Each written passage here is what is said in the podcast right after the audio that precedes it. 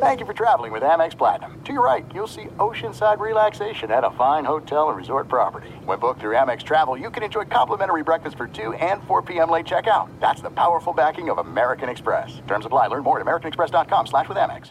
Enjoy all your favorite sports like never before at BetMGM. Signing up and playing is so easy. Simply sign up using code Buckeye and receive up to $1,500 back in bonus bets if you don't win your first bet. When you register with BetMGM, you can get instant access to a variety of parlay selection features, live betting options, and the best daily promotions in the business. And with BetMGM at your fingertips, every play and every game matter more than ever. Place your moneyline, prop, and parlay bets with the king of sportsbooks today. Sign up using code Buckeye and receive up to $1,500 back in bonus bets if you don't win your first bet. That's right, up to $1,500. Again, sign up using code Buckeye and receive up to $1,500 back in bonus bets if you don't win your first bet. BetMGM and GameSense remind you to play responsibly. 21 plus and present in Ohio, subject to eligibility requirements. Rewards are non-withdrawable bonus bets that expire in seven days. Gambling problem? Call 1-800-GAMBLER in partnership with MGM Northfield Park. That's 1-800-GAMBLER.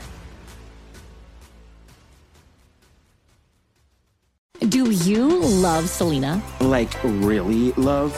Whether you saw her live, saw the movie as a kid, or saw her looks all over TikTok, there's no shortage of reasons to stan the Queen of Tejano. And Stan, we do over three whole episodes of our podcast, Becoming an Icon. We're reminiscing as lifelong Selena fans, sharing hot takes and telling her story. Listen to Becoming an Icon on America's number one podcast network, iHeart. Open your free iHeart app and search Becoming an Icon. Welcome to This League Uncut. In the world of 24 hour NBA news, you snooze, you lose. Chris Haynes, it's go time. Marc Stein, it's showtime. Boom shakalaka. This League Uncut is underway and on fire. This should be a good one. Welcome in, friends, to a solo essay Steinline edition of This League Uncut. I wrote a piece this week on my Substack about Michael Jordan, the one and only Air Jordan, and how he has essentially he's traded the Charlotte Hornets for a spot in the Forbes 400. Forbes listing of the 400 wealthiest people in America. And Michael Jordan, he is the first athlete, active or retired, to crack that list. Impressive. But I decided to adapt the written piece into a podcast soliloquy because I can't stop myself from wondering. I keep asking the question. It's something I've been asking for a few years now, but this is really the time to ask it. What does Michael Jordan think? What does Michael Jordan really think about his NBA ownership legacy? I don't think you'll ever be able to convince me that he's good with it, no matter what the bank balance says. Not after the last dance that we all inhaled in April and May of 2020.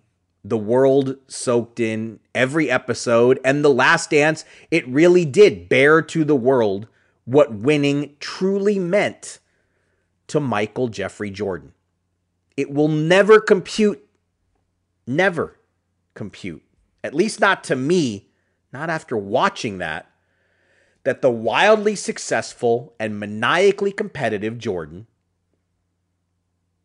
he's never done better as a businessman than he's doing right now, but he left an undeniable impression when he owned the Hornets that he was okay with losing. Now, because of the Forbes announcement and all the hoopla this week, Jordan has been celebrated anew and again. Serious hat tip, unreserved hat tip. He is forever going to be known as the first professional athlete on that list, active or retired. And it was the sale, the recent sale of the woebegone Hornets that put Jordan in this rarefied air even for him. Forbes itself valued the franchise. The Hornets, according to Forbes, were worth only 1.7 billion as recently as 2022. This summer, Jordan just sold the team at a valuation of $3 billion. which means Charlotte was sold for the second highest sale price in league history behind Matt Ishbia's purchase of the $4 billion Phoenix Suns. When Forbes published the article this week trumpeting Michael's rise to the Forbes 400, the way they put it, we're talking, quote, nearly 17 times its value compared to when Jordan became principal owner in 2010. When you spell it out this way, on those terms, Michael Jordan won. He won big time, an absolute rout. The franchise, and remember, the franchise was known as the Bobcats when Jordan took over. It only cost him a reported $25 million out of pocket to assume control of the Bobcats at that time. However, the Bobcats turned Hornets in Michael Jordan's 13 full seasons in charge.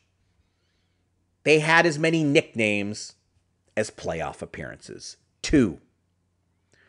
And even if we throw in the end of the 2009 10 season, which was right after you know Jordan took over the team in March 2010, if we include that year, Charlotte under Jordan, it still never won a playoff series and appeared in just 15 playoff games. Compare that to Mike's personal total 179 playoff games as a six ringed Chicago Bull. The Jordan Hornets, for his 13 full seasons, they went 423 and 600. That's 177 games below 500 for a composite winning percentage of 413, 0.413 from 2010 11 through last season. And worse yet, the Hornets they became known in league circles as a team with an apathetic owner that didn't want to spend. Like it or not, that was the reputation. Now, you could argue it's because the Hornets so rarely feature in the broader general NBA conversation. Let's admit it. We don't pay tons of attention to the Hornets, and we didn't even when Jordan was the owner. Or more likely, it's because no one wants to criticize the man that many regard as the NBA's greatest player ever. Whatever the reason, and it's probably more the latter than the former, there just hasn't been much discussion about this topic in recent years. But I'm going to be that annoying guy who brings it up and poses the question, at least rhetorically, because to be honest, I don't think MJ is going to sit down with me for an answer anytime soon. That doesn't change the fact, though, so many times when I watched the Hornets in recent years, especially after the last dance, I found myself wondering where was that MJ in the proverbial owner's suite? Because we never saw it. We just didn't. We never saw that in Charlotte. Theories to explain this they range from what you would classify as pro Michael, that he quickly got frustrated by how little he could control things on the court compared to how much control he had when he was actually playing. And then there are the more dismissive notions that making this a financial conquest or his golf obsession, that those things are what really have dominated Michael Jordan's competitive spirit in recent years when team building proved to be so problematic. I, again, would simply relish the opportunity someday to ask him, which I realize is highly unlikely. He was impossible to get near, even at 2019's All Star weekend in Charlotte. And remember, as Hornets owner for that All Star weekend, he was essentially billed as the Grand Marshal of that All Star weekend. Couldn't get near him. The 2020 All Star game in Chicago and I want to stress to you how synonymous Michael Jordan remains with the Bulls. I just traveled abroad and saw so much Chicago Bulls Michael Jordan stuff. And I think we underestimate that sometimes in the States, just how obviously he's massive here, but just abroad, Michael Jordan continues to be the Chicago Bulls even today. Now, when in the past I've chided Jordan for this low profile he's maintained as part of these public appearances. All I got back was that mere mortals like us will never be able to fully grasp how complicated it is for someone of Michael's global fame to operate in public. And I have to concede, okay, we probably will never fully grasp what that's like. But if you may, please allow me to cling to hope somehow, some way, there will be a chance to interview him somewhere down the line. Gonna cross my fingers, but not not gonna hold my breath. Now, as for MJ the businessman, he's one of the absolute all-time greats. You do not need me or Forbes to tell you that. Let's be honest. Jordan was a mogul and a brand before we even knew what people were talking about when they said things like my brand. He's earned a reported 2 billion, 2 billion with a B from his four decades association with Nike that continues to flourish today. Obviously, Jordan Brand is doing huge business. You all, I'm sure, are aware of the movie Air that Jordan's initial contract and signing with Nike in the 80s inspired. And look, he realistically just eclipsed his career shoe haul with this sale of the Hornets. That's how significant the dollar amounts are here. And you put all of that on top of what has to be considered an untouchable legacy as a pitchman for Gatorade, Hanes, McDonald's, anything else that Michael hawked in collaboration with his longtime agent, David Falk. Yet the business of basketball, it's its own one of a kind beast when we're talking about putting rosters together that are worthy of winning championships. And simply being Michael Jordan wasn't enough for MJ to soar to those heights. By all accounts, he's been a tremendous owner in the NASCAR world, teaming with Denny Hamlin and Bubba Wallace. But man, first of all, we had to process the difficult concept in February that Michael Jordan is now 60. He celebrated his 60th birthday in February.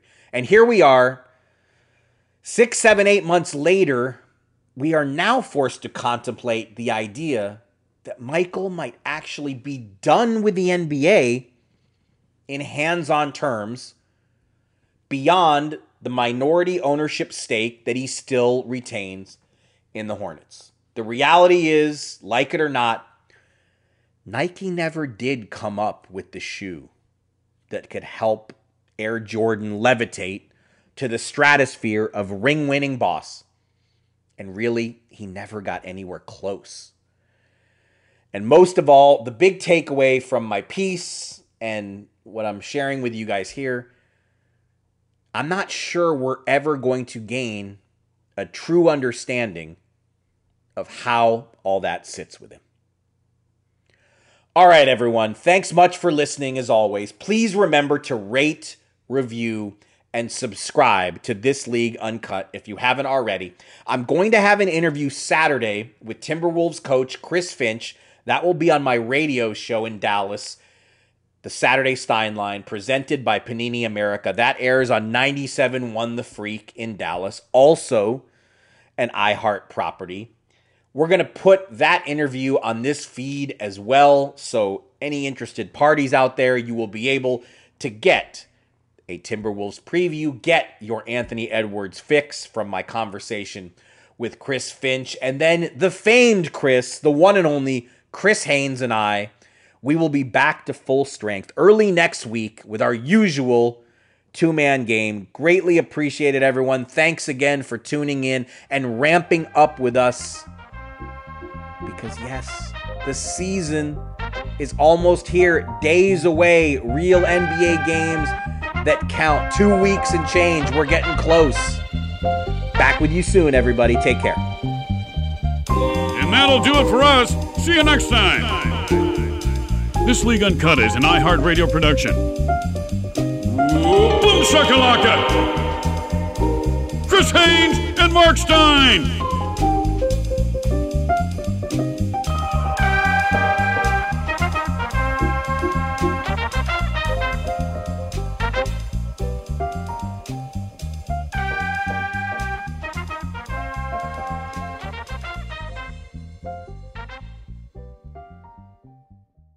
At Bet365, we don't do ordinary. We believe that every sport should be epic. Every home run, every hit, every inning, every play. From the moments that are legendary to the ones that fly under the radar. See for yourself when you sign up today and get $150 in bonus bets when you bet just $5. Whatever the sport, whatever the moment, it's never ordinary at Bet365. 21 plus only must be present in Ohio. If you or someone you know has a gambling problem and wants help, call 1-800-GAMBLER. Terms and conditions apply. Do you love Selena? Like, really, love? Whether you saw her live, saw the movie as a kid, or saw her looks all over TikTok, there's no shortage of reasons to stan the Queen of Tejano. And Stan, we do over three whole episodes of our podcast, Becoming an Icon. We're reminiscing as lifelong Selena fans, sharing hot takes and telling her story. Listen to Becoming an Icon on America's number one podcast network, iHeart. Open your free iHeart app and search Becoming an Icon. I'm Diosa. And I'm Mala. We are the creators of Locatora Radio, a radiophonic novela, which is a fancy way of saying a, a podcast. podcast. Welcome to Locatora Radio, Season 9. Love at First Listen. We're older, we're wiser, and we're podcasting through a new decade of our lives. This season, we're falling in love with podcasting all over again and getting to the heart of our stories. We're going places we've never gone before, and we're bringing you along with us. With new segments, correspondence, and a brand new sound. Season 9 is kicking off with an intimate interview with Grammy Award winning singer songwriter Natalia Lafourcade. What's giving you hope right now? Well, when I see what music does to people, it gives me a lot of hope. If you liked Locatora before, you're going to love season 9. Subscribe to our show and you'll see why Locatora is your prima's favorite podcast. Listen to Locatora Radio as part of the My Cultura Podcast Network, available on the iHeartRadio app, Apple Podcasts, or wherever you get your podcasts.